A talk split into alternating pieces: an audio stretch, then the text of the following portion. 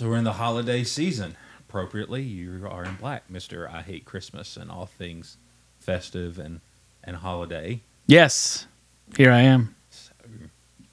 Um, well, I'm looking forward to uh, today's episode. We have uh, Rabbi back with us, who was here in April, I believe, sometime back in the spring. We had a, a great discussion on Passover, and so I thought would be really interesting to have him back to talk about Hanukkah because that's something we see a lot of, starting to see a lot of now as we get into the holidays, and you see all the the Christmas trees and the jingle bells and all the iconography that go with that. You also are seeing uh, menorah and hearing things about Hanukkah as well. And I know for a lot of Christians, uh, they don't know too much about what Hanukkah is. Um, so I thought, well, let's have Rabbi on to to talk about that, and um, I'm looking forward to what he's going to what he what he is going to say. Rabbi, thank you for coming and being with us again um, for tonight's podcast. Uh, before we get into our conversation, would you take just a minute or two and introduce yourself uh, to people who may be to, listening for the first time? Sure. I'm Rabbi Eric Tokajer, and I'm the rabbi, senior rabbi of Brit-Am Messianic Synagogue in Pensacola, and uh, been a rabbi for closing on 40 years now, I think, or somewhere's around there. So, uh, and I met Wes when he was a student, and we've been friends ever since. And I just enjoy doing things like this. Yeah, it's been like ten years, Rabbi. It's it's it's been quite a quite a while. It's been more than ten years, I think. It's Wes. been it's it's been more than ten. Uh, Wow, yeah. it still speaks. To yeah, yeah, and I still talk to you after all that yeah. time. It's it's weird. Not many people do. It's a Christmas. So that's because I love your kids. Oh, that's it. uh, well, hey, Rabbi, it's really good to have you, um, and uh, especially just to to pick your brain on on Hanukkah, and um, you know, it, it's not something that that most Christians. Uh, understand or know anything about so i really just kind of wanted to talk to you about it and you know uh, just some we just got some questions for you basically uh, yeah Well, the episodes that he was with us on back in the spring on Passover, yeah those um, were probably my favorites that we've done Oh, definitely. so far. I mean, those were the ones that I actually sent out to family members. Said, "Hey, you need to to listen to this." Um, because there was just a lot of information in there as a Christian that you go, "Oh, that makes sense." right. Um, Well, one really quick thing about Rabbi that I wanted to add, uh, just for the viewer. He is a messianic rabbi, rabbi, which basically means that he is a Jew that believes that the Messiah has come and that Messiah is Jesus, or as he would say, Yeshua. yes. Correct.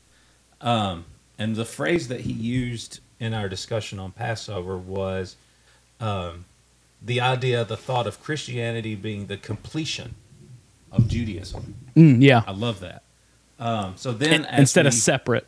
as we get into uh, the month of December, the holiday season is Mm. upon us. So all of the all of the signs of Christmas Right. are are appearing. But then, you, along with that, you also see um, things like menorahs and the iconography that go with the Hanukkah Yeah. holiday. And I know growing up, whenever I ask about, you know, well, what is Hanukkah? The response, very lazy response, was it was, you know, Jewish Christmas. It's Jewish Christmas. Yeah. And I'm like, no, that's It's got to be something else. gotta be something else. So I knew after our discussion on Passover, because I mentioned it this to you months ago. I said, let's have him on and let's talk about Hanukkah. Yeah. Because, like you said, that's something that a lot of Christians just don't know anything about, other than what they see, you know, may see on television or right. On a store shelf somewhere. You, you know what's interesting when we talk about Hanukkah is that when it comes to the Bible, the the you know from Genesis through Revelation, uh, the only mention of Hanukkah is actually in the New Testament. That's actually in the Bible. Uh, all of the references to Hanukkah in writings and history are external to the canonized Bible in the Jewish scriptures. So the only biblical reference to Hanukkah that we have actually is in the New Testament. Right now, just to just to be clear, because you were talking about um, where where Hanukkah comes from, we'll, we'll, we'll get to that in just a second. Yeah, yeah well, the yeah. reason the, the reason I mentioned that was because of your statement that Christians almost no Christians or many Christians don't know anything about Hanukkah, but it's funny that the only mention in the Bible about Hanukkah is in the Christian part of the book. so that that was the right. reason that I said that. You would think that that Christians, because it's actually in their book, that it would be uh, something that they would be, you know, at least a little interested in. Right now, in in most of our American Bibles, you're not going to see the word Hanukkah. Uh, what, what's the what's the scripture reference? I think it maybe in Mark. It's John chapter ten. Oh, it's John John ten. Okay, I was thinking Mark ten. So you know. Yeah, and uh, it says, and Yeshua or Jesus was in the temple on the feast of dedication is what most Bibles will say uh, where it is. But dedication, the word for dedication is Chanuk, which is where we get Hanukkah from. Yeah. So that he was okay. actually in the temple on Hanukkah, if we were reading that the way it would have been understood by the people it was being written to at the time. So, uh, just a second ago, you mentioned Hanukkah, and you mentioned that it was in it's not necessarily in the Bible, like the, you know, what happened? Why do we have this feast? Like, it, it's not in our canonized Bible. It's actually in um, what some call the Apocrypha. Uh, now, this does not mean that the stories in there are false. They're just not canoned to be scripture. Um, could you actually explain that, uh, Rabbi? That'd be great. Yeah, I think you did a pretty good job. This Thanks. actually Hanukkah is mentioned in Maccabees, and the Book of Maccabees were not canonized, although they are accepted as historically accurate, or at least reasonably historically accurate. So there are a lot of books that we have uh, from the time period of Yeshua before him and so on that are not Bible, but they are books, and they were written by real people who experienced things for instance, Josephus and Philo and others that we have that were historians that wrote what was going on, but not all history is Bible. Right. But but all, you know, Bible happened in history. So Exactly. When we look at these things, we we can look and say, well, is this true? Uh, sure. But is it Bible? No. And and those are two different things. Okay, so uh, Rabbi, if you could just kind of explain to us, uh, you, know, you, you said that Hanukkah come, uh, we see it in uh, Maccabees, but what's the story? And then why do you why do you celebrate that feast? Okay, well, the history, it's so funny to me because one of the comments that was made earlier was that many Christians or secular people believe that Hanukkah is just the Jewish Christmas, uh, when in actuality, what Hanukkah is about is a civil war that took place in Judea uh, when the there were the, the Israel was taken over by Alexander the Great, and then Judea became part of the Ptolemaic kingdom, and, and all that goes on. And we see Antiochus Epiphanes come to power. He puts a kibosh on uh, Judaism. He's trying to What's to settle. Uh, I'm sorry, that's no, a word fine. you guys Is that Yiddish with. or is that Hebrew? yeah, it, it's a Yiddish term, but it means he, he's kind of putting the damper on. Uh, you know, they're trying to control religion and what's going on and and all that's happening in Israel. The Jewish people, many of them become what are known as Hellenized Jews. And uh, if you go to Jerusalem, you can see these mansions of these very wealthy Jews who had very Greek, very Roman homes, but they also had Jewish baptism tanks. They're called uh, uh, in them. And so they were very Hellenized or worldly in the Greek and participated in the theater, in the races, in all the Greek culture but they also held on to some of their Judaism. So they were very assimilated into the culture. Uh, and in the process of that, there were those Jews that said, no, we're not supposed to assimilate. We're not supposed to become like the people around us. God called us to be separate, to be holy, to be different. And so it ends up where there's this battle between this group of Jews uh, who did not want to assimilate into Roman Greek, uh, Greek culture and the Jews that did assimilate and the uh, the Romans at the uh, at the same time, the the Greeks at the same time that were fighting against them, not Romans, the Greeks.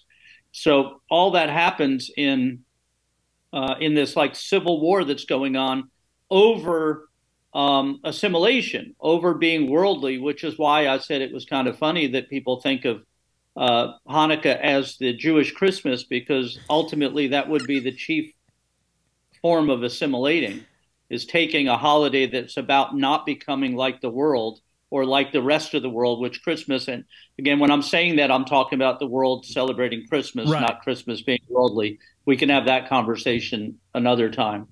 But uh, the, the, world would, you know, would be celebrating Christmas today, the largely, and the Jews would be celebrating something else. But Hanukkah has very much become a time of gifts and presents and things just like Christmas has, unfortunately, which also assimilated into uh, doing those things from the original intent, where this intent was that we were celebrating the victory of a small group of warriors against the greatest army of the day. Uh, they drove them back. They get the temple. They rededicate the temple. They clean it uh, according to the legend that we find in the Talmud. They come in, they find one cruse of oil. That cruse of oil uh, would have only lasted one day. It ends up lasting eight days, which is the amount of time it takes to produce oil so that they would have more oil.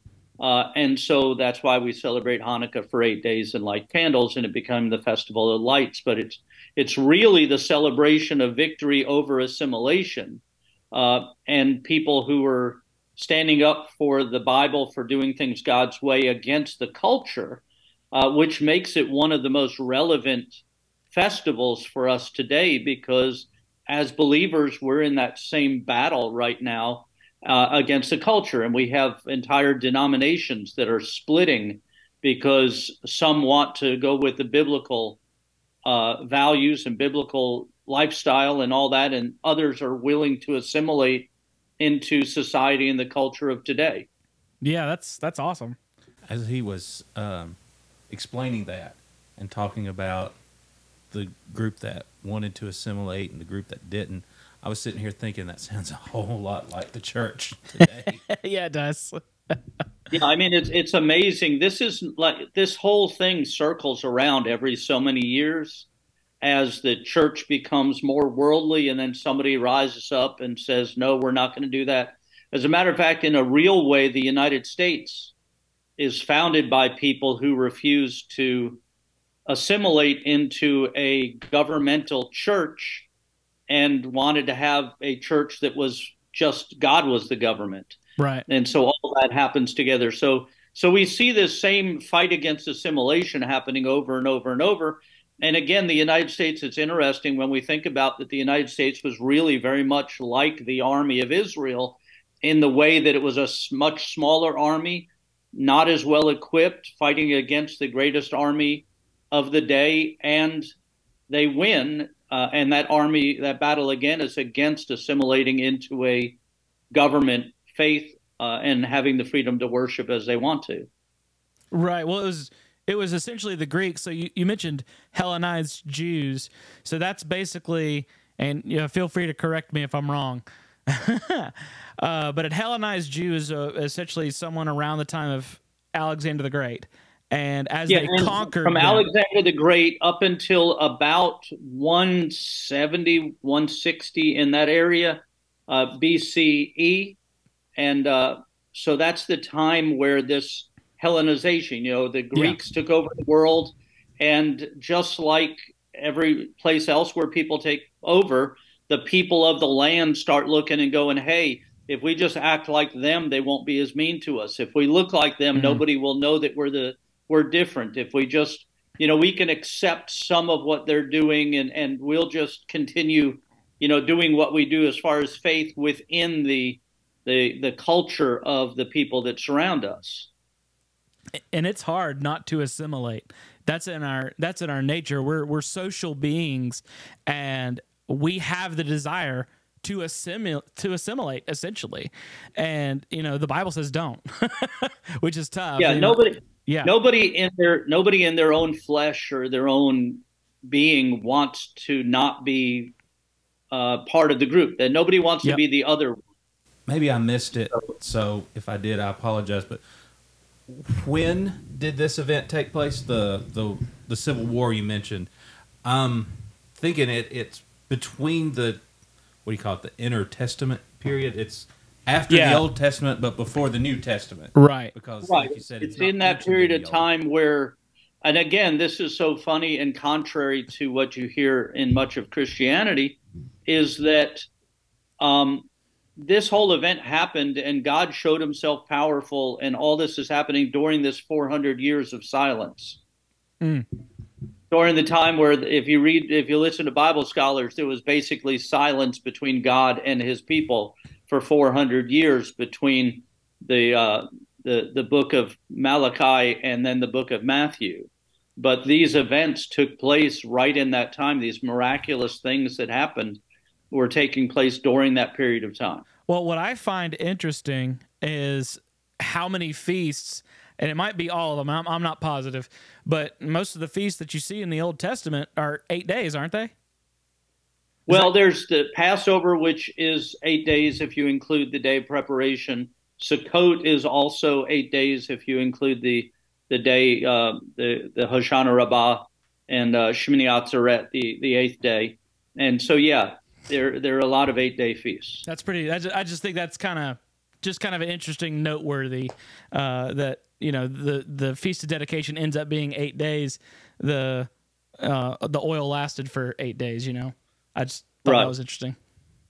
So again, the oil lasting that's written in the Talmud. So whether it happened or it didn't happen, the the miracle is really not in the oil lasting for eight days, but in this small group of people driving out the Greek army Not and assimilating, yeah. the temple. That's cool. So uh, yeah, but I mean, I, I believe the oil thing happened. I'm just saying that's not in the Bible, so I'm I'm less dogmatic about it. right. So, and then so on Hanukkah we light the menorah, um, and uh, each night you light one. You know, start the first night with one candle plus the shamash or the servant candle, and then which is what you use to light the other candles. And then during the eight days you add one more candle each day till the eight days are done.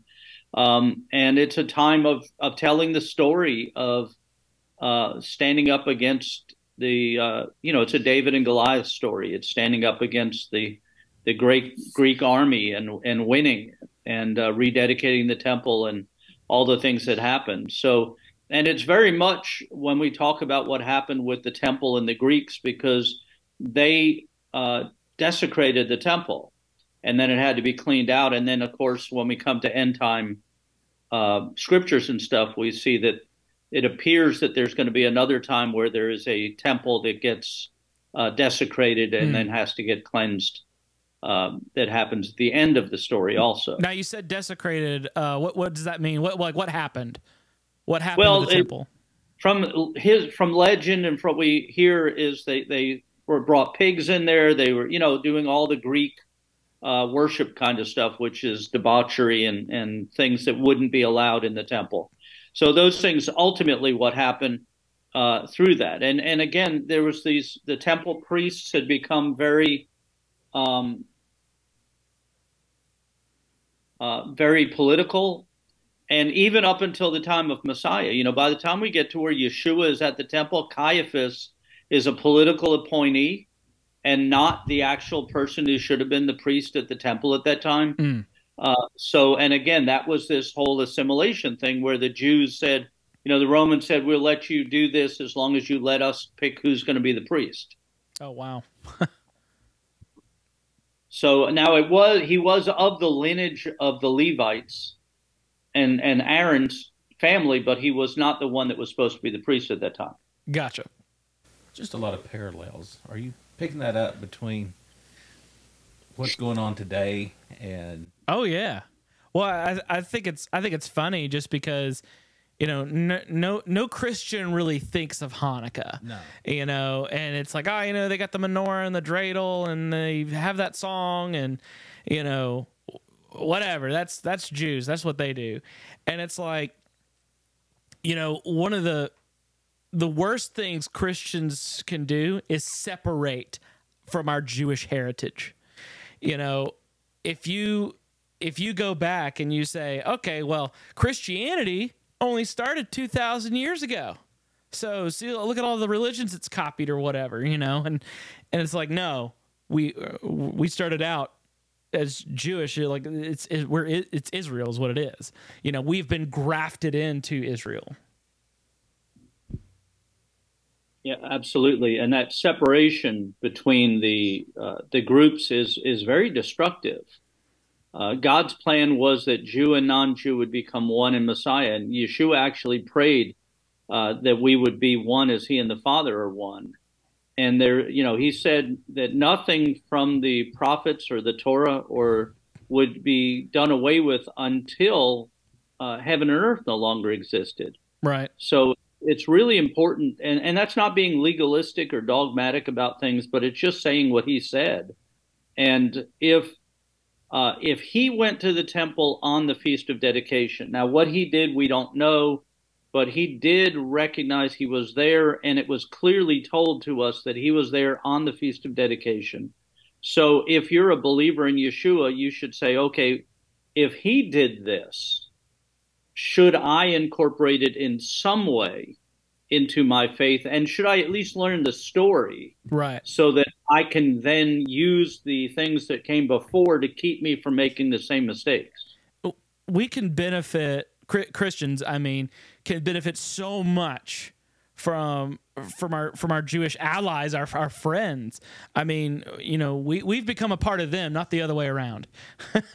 and uh, right. I think there's a you know there's there's certain theologies out there where it's like you know, well Israel's done away with, and now it's you know the church is now Israel, and you know the old Israel just God pretty much just gave up on them, and it's like no, that's not what happened. What happened was the the church was established, yes, but it was through Israel, and it is Israel, and we're just we've been grafted in. Just seeing seeing that in Romans 11, we are grafted into Israel. Uh, yeah, replacement theology, which is what you were talking yeah. about just then, uh, is the result of lack of faith. Uh, because what happened was you had the Jewish people and then the non-Jewish people that joined with them in the body of believers, uh, those who believed in Yeshua, and then at about when the uh, temple is destroyed, and then ultimately uh, Israel is is uh, overwhelmed by Rome, and, and the Jewish people are driven out of their land for a period of time. Those that were believers um, then looked and said, "Okay, we have all these prophecies that talk about Israel, but there isn't an Israel anymore." so, so how do we look at these prophecies? And how are these things fulfilled? And from that became the idea that the church is now the new Israel, and that all of these prophecies that God gave describing Israel, the land of Israel, including the return of Yeshua to the land, uh, became either symbolic things that they kind of said these are just esoteric thoughts, these aren't real, this isn't. Uh, uh, stuff that's really going to happen. These are all symbolisms. Or uh, to a big extent, Rome and the Roman Church said Rome is now the new Israel, and all these things relate to us mm. and relate to, to here. And and that went along for years. And a lot of the early church fathers, the people that wrote these things that we that people still follow and look at, uh, that goes along up until you know, the early 1900s when Israel started the Balfour Declaration, it looks like there's going to be an Israel. And then in 1948, when Israel becomes reestablished as a nation uh, in the Jewish people's historic homeland, all of a sudden, all of that teaching about the symbolism and how this is all just analogy and and all that becomes wait a minute maybe we were wrong and maybe god actually meant israel when he said israel and and so now you have all these people that look and they say oh no the early church fathers all these brilliant people wrote that the church is israel Right. and uh, so- and and this whole idea that Israel is really Israel doesn't come around again until 1948, 1950 in that area. So we're going to go with the the church fathers rather than what God actually said, which is things like Yeshua is going to return to the Mount of Olives, uh, not in not to Rome, and anywhere else for that matter. So it really is a lack of, of faith in what God's word said, and then changing it and as we're talking about assimilating into the culture God's word instead of us not assimilating in that way. Yeah. Yeah. What'd you have, Jeremy? It's your turn. My turn. Well, um, the question that I've always wondered, and there may not, there may be nothing to this, but Hanukkah is always celebrated around the same time. Well, it's celebrated before Christmas because I think it starts this year. It starts on December the seventh, I believe. Yeah, Hanukkah is on the 25th of Kislev. That's what which is ask the about Jewish the Jewish holiday. calendar and if there's Yeah, a- and what we what you have to remember is, and this is one of those things, people will say Hanukkah happens around Christmas, and that's kind of true, somewhere between Thanksgiving and Christmas. right. but that's really an irrelevant statement because we're talking about two entirely different calendars that aren't coordinated. Right. A lunar calendar versus a solar Okay, one. that was my, my Right. that was my question. So you have the they line Jewish calendar, which is when all of the Jewish holidays or biblical holidays uh, are celebrated on, and then it's superimposed over a Greco-Roman calendar, which is the calendar that is used with you know January, February, and so on. And then we say, well, this happens around the same time as this, uh, when those things are totally irrelevant. Right. That, that's kind of like you know having two books written around the same time and just figuring you can put both of those books into one book and read it as if it said something because it happened around the same time. Right. we talked about this a little bit uh, in our Passover discussion because um, we talked about how if you go by the uh, our current calendar, crucifixion, death on Friday, and resurrection on Sunday don't add up. Yeah, you- unless you can, unless you can't count to three. well, that, that's true. but once you filter it through a Jewish calendar, it makes perfect sense. Um, right. so and and again, when you're looking at it, you have to look at it through the Jewish calendar. right, Because that's the calendar, the Hebrew calendar, the biblical calendar, whichever way you want to call it, because that's the calendar it was actually established on. Right. So, you know, my question was, and I think he's he's touched on this, answered it was just in a calendar sense, how does Hanukkah line up with Christmas, or how did they end up kind of being celebrated around the same time?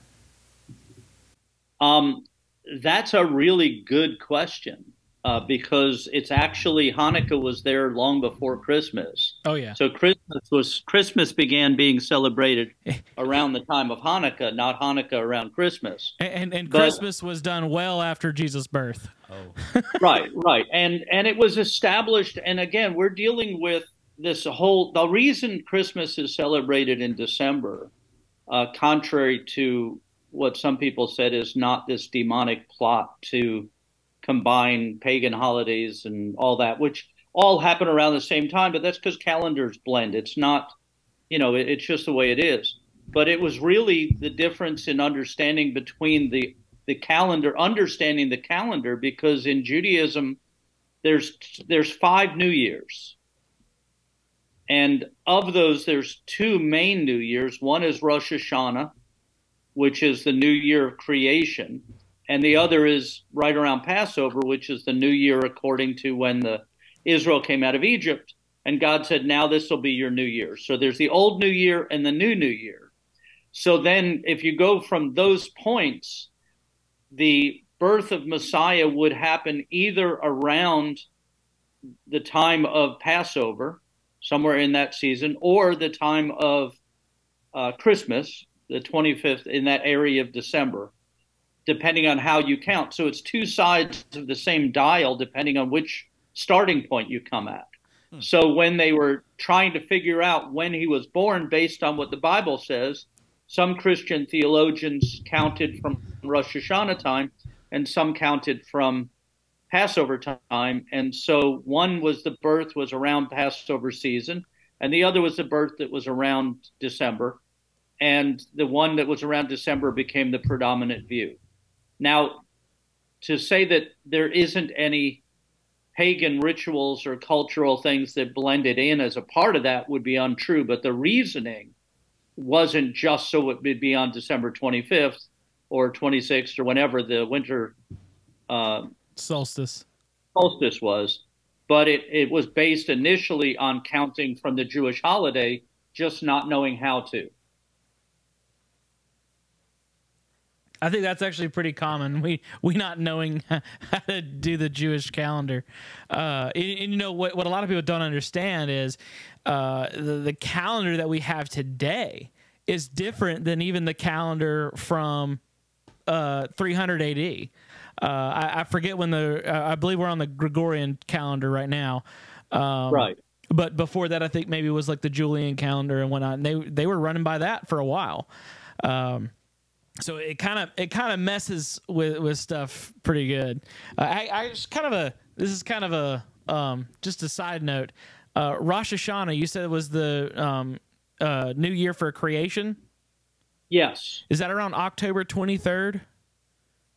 Um, it's somewhere between September and October. That's funny. Depending on the calendar. October 23rd, 4004 BC is when the uh, when creation happened. You guys didn't know that? That's James Ussher. That's that's uh, if, if it, just a little trivia. Um, his name is James Ussher, and uh, he uh, and he basically he figured out in the Bible basically how how far back and he and he said really? yeah and he says that the um the creation was October 23rd 4004 BC according to the Gregorian calendar so he had to like change all the like it was a it would have been nuts. I, it, absolutely nuts to calculate that uh, just for all the different calendars that there were over the years. Wow. but I just I thought that was funny. I, I was I was curious if that lined up. I just happened to know that because I'm weird. Yeah well well, I mean, those things aren't mutually exclusive. uh, so, what can you tell us about? Because um, I'm, I'm sure we, we've heard dreidel, dreidel, dreidel. I made it out of clay. Um, what is a dreidel, and why did you make it out of clay, and why is there a song about it? Okay, a dreidel is a little top, and on the top there are four letters, uh, which stand for. If you're outside of Israel, the four letters mean a great miracle happened there. If you're inside of Israel, it's the letters are uh, a great miracle happened here, and it's just a spinning top, and it's played by kids and uh, for gold coins and different things. But the the reason the game is played really is quick. Dorm- what, what, did you mean outside of Israel versus inside of Israel? Did you mean like the okay. location? If you live in Israel, your dreidel will have a pay on it. Okay. For for here, the word here. And if you're outside of Israel, anywhere outside of the land of Israel, the nation Israel, your dreidel will say there instead of here. Oh, cool. because if you're playing in Israel, the, the miracle happened there, so it would right. have to say here, not there. Cool. But in the United States, that we look and say a great miracle happened there, talking about Israel. So right. huh. anyhow, the game was is is legend and history and all that tells us that when the Greeks forbade the study of Torah and such, the people, the teachers would take their children out and they would be in caves and different places and they would be studying their scriptures and their their uh, lessons. And then if the Roman soldiers came around, they'd hide all their books and they'd pull out games and play games. Huh. And so one of the games was a top game, which ended up becoming the dreidel. So the, the dreidel is a remnant of uh, a reminder that uh, there was a time when we had to hide what we were doing. Cool. Okay. so, um, why is Hanukkah celebrated as a festival when it's not one that's commanded in Scripture. You know, God gives commands for things like the Passover. Um, you see things command like there's a supposed to be a year of jubilee for the land to rest, and other festivals that are commanded in Scripture, but this one's not. Um, so why why is it an important celebration? Okay, that's a great question. And the answer is this there are many celebrations that we celebrate that weren't commanded by God, but are celebrations. Let me give you one example from the Bible. Uh, the Feast of Purim or Lots that we read about in the book of Esther. Mm-hmm. You know, the events of Esther take place, God saves the Jewish people. Um, and at the end of the book, it says, from then on, the Jewish people celebrated this day uh, to commemorate this happening. And so we follow that same logic that here's another case where God delivered Israel from an overwhelming force that was trying to kill them. And so we are going to, from then on, celebrate that victory. So it, it doesn't make it a commanded festival, but it is an important part of our heritage and our history. And as with the book of Esther and the things that happened in Esther, they're faith builders. We look at the, the fact that God over and over, you know, there's an old joke that says every Jewish holiday can be narrowed down to this. They wanted to kill us, God saved us, let's eat. and so so, you know, when we look at the Feast of Esther, we celebrate the victory of the Jews against uh, Haman and all that went on there in Persia. And there's certain foods that we eat, and we celebrate that as a community remembrance of God's deliverance of Israel. And the same thing with Hanukkah. We celebrate it in the same way we did Purim. Uh, from that day on, the Jewish people celebrate this to remember what God did. Cool. That was a good answer. Rabbi, back at uh, when we had our discussion with Passover, I remember um, just our discussion and how you just kind of brought all that together. Really, when Easter came around that weekend or the following weekend, whenever it was, uh, it was more meaningful to me knowing how everything fit together. Is there a way that Christians can look at Hanukkah kind of observe, or there are things that we can do to, what's the word I'm looking for? This is not coming out right. Yeah, I get your. Well, I'll let you figure that out, and you can record the question later. okay, and I'll just I'll answer it. answer the question yeah. that you go don't ahead. even I'll know. I'll just go ahead and answer the question. Yeah, absolutely. The, as believers, um, Hanukkah is the feast of dedication, and it's a feast of rededication after a battle against assimilation or becoming worldly or becoming like the world around you. At, at this time of year, many believers are also preparing to celebrate the birth of Messiah. And we're leading up to that. And unfortunately, the celebration of the birth of Messiah has also become a very assimilated form of uh, celebration, yes. where gifts are over much more important to many people than actual the birth of Messiah. That Santa Claus has become a central figure, and uh, all of these things, the the the uh, Rudolph the Red-Nosed Ranger, re- reindeer, and and all of that that went on, and we should be like looking at this and saying, okay, as we go into this season, if we're going to celebrate the birth of Messiah at this time, should we do it from after you know looking at this okay god gave us this time to rededicate ourselves to uh, fight against assimilation to get back on the right path to become more culturally biblical. And then we go just a couple of days later we go into a holiday where we have to really fight against the same assimilation that the maccabees were just fighting against. So i think that we can look at it and say this is an opportunity for us to get our hearts to pray, maybe to fast, maybe to seek the Lord about have I allowed the world to seep into my life uh, to a place where it's doing damage to my faith, to my witness, to my testimony, uh, before we actually enter the season to where you would celebrate the birth of Yeshua. You know, um, well, the kind of the overgoing theme here is, you know, Uh, it's a de- it's dedication to de- be dedicated to your faith and not somebody else's and not assimilating. I mean, that, how how awesome is that?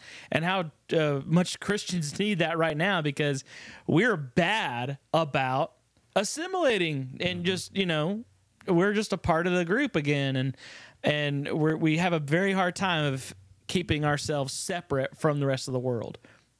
Um, yeah, you know, it's you know- interesting that not only do Christians and believers have a hard time not assimilating, but we fight against assimilating in certain ways where we shouldn't, and we don't in ways that we should.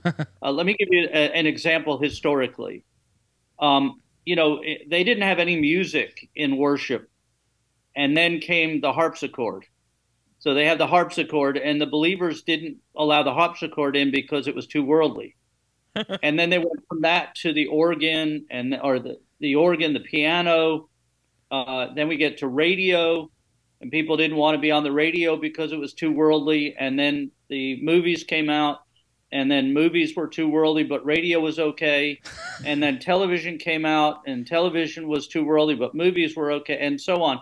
So when it comes to like technology and and certain things like clothes and different things that that don't change our faith. Like you can wear modest clothing that's just as modern as anything, you know, anything else and still hold your faith. right. But then there's other things that we let creep into our worship and into what we're doing that we should have no part of. And we don't fight those things at all. We just allow those things to come in uh, without any concern or worry. Well, you know, something that I've noticed in in Christianity and um, working in youth ministry uh, for so long, I know that for me, I spent a lot of my time, and it was was expected to spend my time figuring out how it was. Nobody would say this, but it was almost like, how can you make youth ministry more worldly? You know, let let's do fifth quarters. You know, let's um let's do these different kinds of parties or whatever, but they're Christian, you know. And it's like we we try to make copies upward basketball, you know, and we, we try to compete with the world. And, you know, now upward basketball isn't doing as well as it used to simply because of fall ball sports. You know, they, they've got sports where, you know, they'll, they'll play volleyball year round. They'll play basketball year round. And it's incredibly competitive. And the church just continues to try to copy the world to try to get people to come into their doors. And that's not what we need to be doing. We need to be different. We need to show that we're different. Like, why would I go to this church to play basketball when I can just stay at my school and play basketball? You know, what's what's what's the point? We Right. stop offering basketball. I mean, there's nothing wrong with it. I mean, you could do it and it'd be fine. But Yeah, smoke and smoke and, and lights and all the things that make a bar or a disco. I guess they don't have discos anymore, but whatever wherever people go to dance nowadays, um, you know, they they try to have that in the synagogue or the church or wherever. Because I'm not just going to bash Christianity here today. That's that's not the purpose. Uh, but you know, we try to bring those in. The same thing. I cannot tell you how many churches I've gone to to teach, and when they were giving me the tour of the building, you go to their youth center, and they have these huge big screen TVs so the kids can play video games. right, And and I'm look, I'm not against video games. What I'm saying is is is that church? Is that worship? Is that what we're supposed to be doing at uh, during that time, or are we supposed to be t- telling the kids how to worship and how to love God and about the things of God and those kind of things? Well, unfortunately, know, what and- you see in a lot of these churches is you see people, you, you see us trying to copy the world and say, "Hey, hey, come worship with us. Hey, world, come worship with us. We're just like you." You know, and and that's not what we should be doing. Number one, the the church is for believers, not unbelievers. But unfortunately, you have a lot of these churches that it's like, you know, outreach is how many people can I get? I want butts and seats. I want people to sit in these pews and, and be a part of the worship service. And they, they give a gospel presentation every single Sunday, you know, and instead of actually deepening the faith of their congregation. Like they don't they don't look into scripture. They don't really dig deep or anything. They just kind of scratch the surface of everything and then you know, dress it up sort of like the world so that worldly people will be attracted to it. And that's not what we need to be doing with the gospel.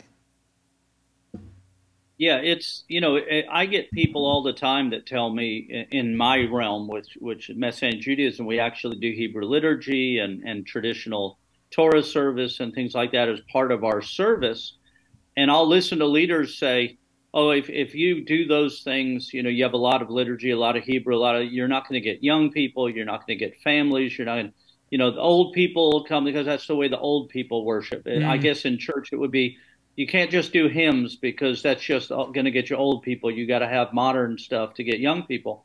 But the truth is, if you disciple people, mm, if you bring people in, if you bring people in and actually teach them and to love God and the things of God, then you'll have young people. We have young people. We have young families. Matter of fact, our, exactly. biggest part of our congregation is young families. Uh, so, I mean, we do have older people too, and and you know, so but it's it's consistently discipling. It's teaching people how to live for God and making that the focal point, not keeping people in the building or even getting people in the building. Right. But teaching the ones that are in the building uh, to worship. Because if, if they experience the power of God, then it's that that's so much more motivating to live for God than video games. Well, and you know, it's that it's that age old how you get them there is how you're going to have to keep them there. If you got them there with pizza and video games, that's what they're coming for. They're not coming for the gospel.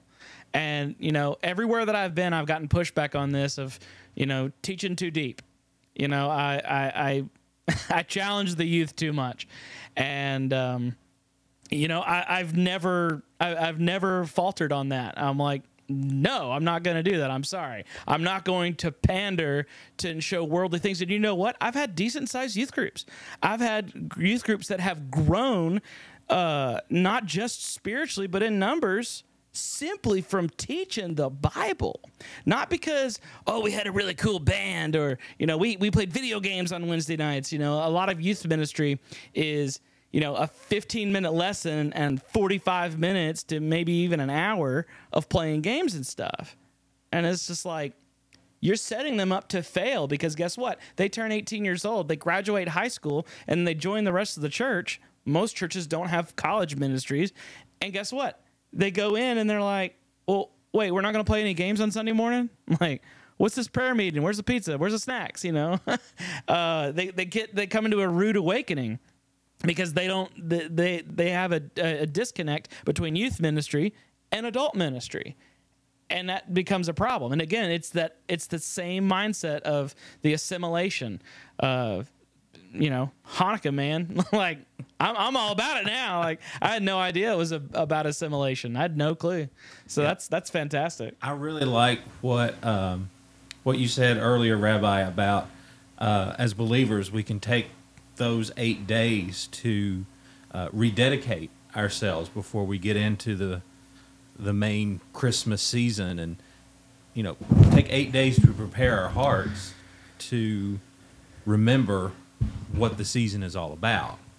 Um, yeah, and if we do that, uh, and I say if we, I don't do mm-hmm. Christmas at all, but uh, but that's not condemning it. It's just not part of my culture. Right if you're going to do Christmas, if, if it's really about the birth of Yeshua, it's really about that happening, if it's really about God coming to earth, then maybe taking that eight days to consider what you're going to do in the celebration of the birth of Messiah and what you're not, what actually adds to that story and what actually detracts and, and t- takes away from it.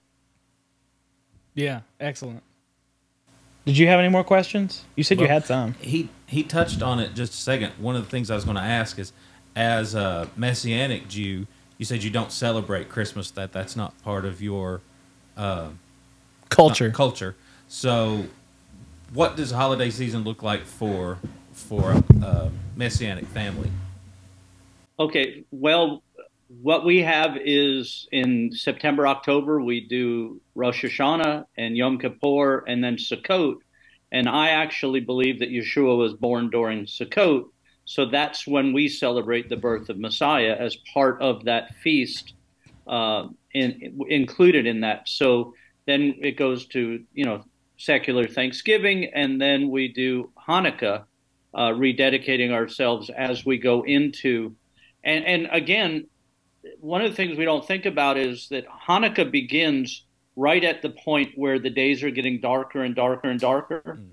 So it's like rededicating yourself before it, the dark comes, and so that you can have the strength to go through until the light comes again, which doesn't happen until the springtime. So, you know, hmm. it really is a time where there is a break between festivals and festivals where you actually have to live off of your faith and what you experienced as you go through that season because there aren't, you know, we have Purim, as I said, which is not a commanded feast. Uh, and but we really don't have any other festivals that go from uh, Sukkot until Passover except for the Hanukkah celebration and the Purim celebration, which are both extra biblical, but they're both about not assimilating and being strong in your faith in a dark place, hmm. which again leads us right back to where we are today, where it, how can we fight the darkness if there's no light? Yeah. Well, and you know, that brings up an excellent point. You know, there's. there's so many Jewish feasts that we see in the Old Testament that, and I and I call them Jewish feasts, but but really they're they're they're Christian just as much as they're Jewish. Uh, well, they should be, and and maybe we'll do this one day, Rabbi. But uh, each one of those festivals isn't just uh, or, or feast is not just to remember something that happened in the Old Testament or something that happened in the past, but it's something for us to remember so that we can, you know, push forward now. So, okay, it, the, the feast, feast of dedication, you know, don't assimilate. Like you see that and you're you're celebrating the past of that that awesome miracle that happened, but you're also reminding yourself, hey, I'm not going to assimilate you know um, and then same thing with with passover you know sins are passed over us. You know, I think I think um, I think we, you and I had a conversation several years ago. Um, uh, I may be misremembering, but I think you might have told me that. Uh, at the time, the, the Jews kind of thought that the Messiah might come on Yom Kippur, Yom Kippur because that was the day of atonement, and that he would atone with his with, for our sins. Uh, was was that you, or am I misremembering that? that that was somebody else, but it is true that there there's different times that the Jews, for instance, like you said, Yom Kippur, the Day of Atonement, that would make sense that if the if Yeshua, the Messiah, was going to atone for Israel, that it might happen on that day. So so it is actually is definitely something that's within the realm of Jewish thought uh, at that time. Cool. Anything else? I think yeah, all my questions. Is there answered. any questions that we should ask? yeah. Is there anything that you've been sitting there going, why are they not asking me this? No, not really. Let me think for a minute. Oh wait, I got I got one. Here we go. Here we go. Back serious serious question. Oh, yeah. What's up with the different spellings of Hanukkah? Okay, That's because you can't misspell transliteration, and because there's Hanukkah starts with a letter, and we don't have a letter in English. Sorry, uh, is that is that what you're saying? Yeah, it's that guttural. You know, like like the I, I have a cold and I have to spit at someone. so, so it you know it's Hanukkah. It's not Hanukkah with an H. It's Hanukkah with that guttural it's uh, Hanukkah. Uh, you know, strong sound. So because we don't have those letters, you can spell it CH or you can spell it H, and then the rest of it just has to come out with eight letters. oh, it's really just eight letters? Is that what it is? Yeah, it's, oh, that's it's funny. eight letters. And so you can spell it with C H U N A K or you know, but just have to have eight letters. Wait so a minute. You can have two K's, you can have two N's, you can have, but the the end result has to be a total of eight letters. So so really nothing matters except for the beginning. right. It's you know, and it's got to say Hanukkah when you're done. Yeah. so wait a minute. You said it's got to be eight letters. What about in Hebrew? In Hebrew, it's only three letters. Okay, because uh, the the other five vowels are just or, or four letters rather, but the others are there's no vowels, so it's just consonants. No vowels. Yeah, they don't have vowels in Hebrew. We added them. Wow. Yeah, that's why. Oh I'd man, like to see the Hebrew edition of Wheel of Fortune. I, yeah, right. Every Jew in the world is like, I want a vowel. I'd like to buy a vowel, please. no vowels for you. Uh, um, oh, what was I gonna say about that? Oh, yeah, I got one for you. It has nothing to do with Hanukkah, but it has everything to do with vowels. Okay. I would like you to explain, if you don't mind, uh, the Yahweh, the Y H W H that we see. There are some people that say, "Oh, it's about breath because it's the WH, which is the w sound and the h sound," and yeah, uh, That's you know, or, or they, or I've heard that, you know, um, they didn't want to say the name of God because they didn't want to uh, say His name in vain, so they took out the vowels. Uh, uh, if you could shed some light on that, I'd appreciate that. Yeah, well, first of all, there weren't vowels. In Boom. the, if you look at a Torah scroll, there's no vowels. It's just consonants. So, and that's the way it was written. And before that, it was written in Paleo Hebrew, which also didn't have vowels. So, uh, so it, it doesn't have anything to do with hiding the vowels. The vowels were put in so that people, you know, in the diaspora, when Israel was scattered around the nations, they wanted them to be able to say things the right way.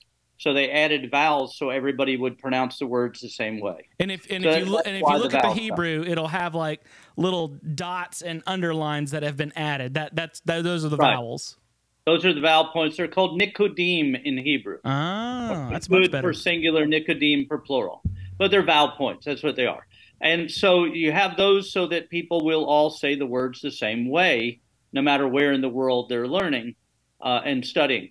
But as far as the name, uh, there were no vowels to begin with. We don't know how to say the name uh, that is spelled Yod He Vav He in Hebrew or uh, Y H V H. yeah, yeah. YHWH or YHVH.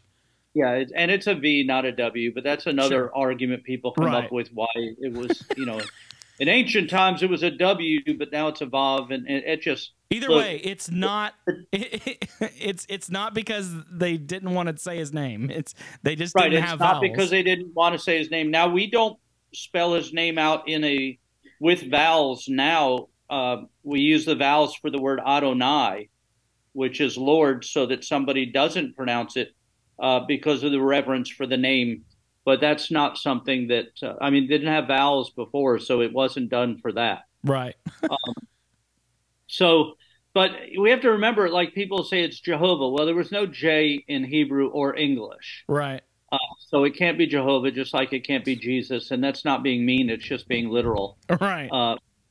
So, so it's not that. And it doesn't have anything to do with the breath. Like we breathe in, we breathe out. That's a ridiculous. It's, it sounds Preach. really cool in a message, but it's not accurate. yeah. Don't don't make a, uh, don't make up stuff. Like please don't. There's so many people that just see stuff and they they have no education whatsoever and they just make stuff. Yeah, they get their up and it sounds PhD from MSU. they pilot higher and deeper by making stuff up. Right. That's So- hilarious. So anyhow, but it it's, doesn't have anything to do. It, it may actually be an acronym for who was, who is, and is to come. Uh, the the Hebrew words for that. That's cool. Uh, so it, it may be that, uh, but we, we don't even know that for true. Uh, it's just the the name that God gave to Moses, and He said, uh, "This name means something that nobody else before you knew it meant or knew uh, me by."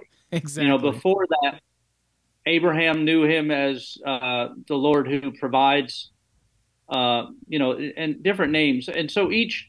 The problem is that we, in America, and some of the rest of the world, we think that when the Bible says "Do this in my name," that it means, like, if you pray in the name of Jesus, Mm, that saying Jesus is the magical word like abracadabra or presto changeo or Shazam. right. And and that's witchcraft. If you think you can say a word and that word brings a result, that's witchcraft. That's not prayer. Exactly, and that's kind of Like- that's that's one of the things that I've actually discussed about you know, and it says by no other name are we are by no other name we were saved. We are saved by the name of Jesus. That does not mean you have to literally know his name.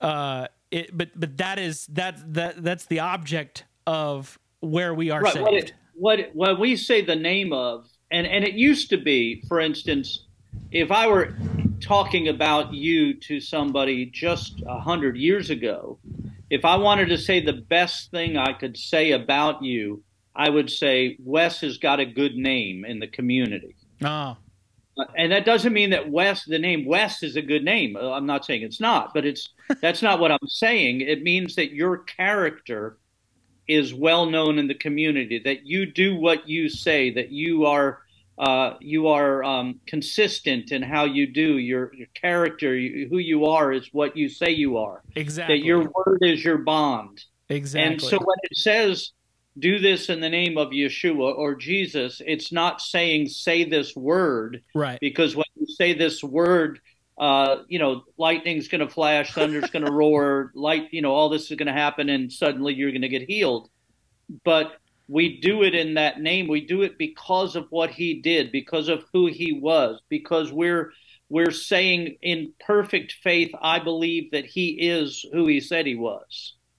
And uh, so when it talks about speaking in the name of God or using his name, it's not talking about using a, any kind of spelling of his name or pronunciation. It's saying, God is my provider, God is my peace, Right. God is my shield, God is, you know, all the things that God said he was. That when we say that, and then when you get to that name where, uh, you know, God shows this to Moses and he says, I'm going to go in this mountain and you're going to see my hinder parts. It's not saying that God is showing Moses his butt. it, it's because Moses wrote Genesis, but he wasn't there. right. So God said, I'm going to show you my past Mm, so you can write it. interesting. And Moses also saw the future. So he knew God as the one who is, the one who was, and the one who will be in a way that no other human being at that point, and maybe not since that point, did. That's cool. So it, it doesn't have, so all of the spellings and all of the pronunciations and all of the goofiness that you see on the internet is really just goofiness that you see on the internet. Yeah. Well, you know, and it's really uh, it- it's really important to know that when it talks about you know do this in a name or say or speak in my name or whatever it's saying that and, and when the bible talks about speaking it's not talking about talking right. it's talking about living you know when we read in the new testament let your conversation be yea and amen it, it says let let how you live Mm. say yes to what my word says Which has people should be able to look at you and see God. and that has so much more depth than what you would you know say in a magic name you know i've i've had people come up to me and say you know what's the name of god or whatever and and it's like it's mostly just you know, correct me if i'm wrong descriptions other than i would say when he when he directs himself as i am which honestly is my favorite um i guess name of god uh you shed light on that if if you want to, but um, I just know that you know Jesus. There's a point in uh, in John's gospel, uh, he writes it, but there's a point where the Roman cohort, all these Roman cohorts, like 700 people, are out to arrest Jesus, and they say, "Are you Jesus, um, the Nazareth, or whatever?" And he goes, I am he, and they all fall down. I'm just like, yeah, Jesus, you know, that's totally cool, man. Uh, just the whole I am thing. So, uh, Yeah, that's that's one of the cool names, and and and it's so many things. But it, it's funny because when people talk about and and this isn't as much in the Christian world as it in the Messianic world, where the name you have these people that are sacred namers and this and that, and if you Mm. don't say it the right way, it's not going to accomplish anything. and right, he's not going to listen to you and all that. When when you know God says in one place, "My name is jealous," uh, but I've never heard one person say, "If you don't pray in the name of jealous." yeah, right, you know and the other thing is, I absolutely fundamentally believe God is smart. and so if you're driving down the road and a truck pulls in front of you and you holler, Jesus, save me, I think God knows who you're talking to right. and what you're talking about. And he's not sitting up there going, ha ha, wrong name, crash. You know, that's, that's so against his character and his nature and what his name actually is. Well, you know, you know I've heard people say like, you know, if you just say, you know, dear Lord or God, you're like, well, how do you know you're not praying to Muhammad or Allah? And I'm like, because yeah, I'm I answer not. that with the same way when when I'm praying over my meal and someone says, "Did you pray?" and I say yes, and they said, "I didn't hear you, so I wasn't talking to you." That's right. And I wasn't talking to you. So, That's good. I'm talking to you. So so if someone says, "Well, how do how do you know you're not praying?" Well, because I know who I'm praying to. Right. And and he knows who I'm praying to, and he's smarter than you and me together. So I think he can figure this out. Preach. so I mean, it's just, to me, it's just it, it's ways to divide people. Oh yeah. And and I think it's just ridiculous. It's hurtful. Well, and it's it it doesn't benefit anything. Like you said, it just divides. And, you know, anytime that we're adding some theology that just divides and it doesn't exhort anything, why, why are you doing that? Right, exactly. And and the truth is that there are enough things that the Bible actually says that we should be concerned about. Oh yeah, there's plenty more that, things. that, that the things that are so inconsequential and divisive and hurtful aren't necessary you know, there are certain things like believing in the virgin birth. Okay, that's that's significant. That's something that if someone says they don't believe in, there's an right. issue. Got to have that. Right, but when it comes to things like, um, you know, what is men's clothes and what's women's clothes, I, I, think that we can. I think that in the United States we can figure this out. and if we if we lived in uh, Scotland, it would be a different answer, or certain parts of Africa, or you know, the, those answers would be different. And I think we can deal with that. For sure. Uh, but, but I don't think we have to argue about that. I think that we, you know, modesty, what is modest? I think modest is pretty, uh, pretty easy to understand. Definitely. Uh, so, uh, but the, the, the way we do things is, is divisive and, and more congregations get torn apart mm. by things the Bible doesn't say than by what it does say. No kidding. Wow. That's good. Jeremy, did you have anything else? No, I'm I'm good. So all right. Well, Rabbi, we've we've really enjoyed having you on. Uh, it's just a pleasure as always. I just like to hear him talk. So. Yeah, me too. Um, especially when he uses drops some of those Yiddish words. Uh, I knew what kibosh was. I didn't know kibosh. Uh, man.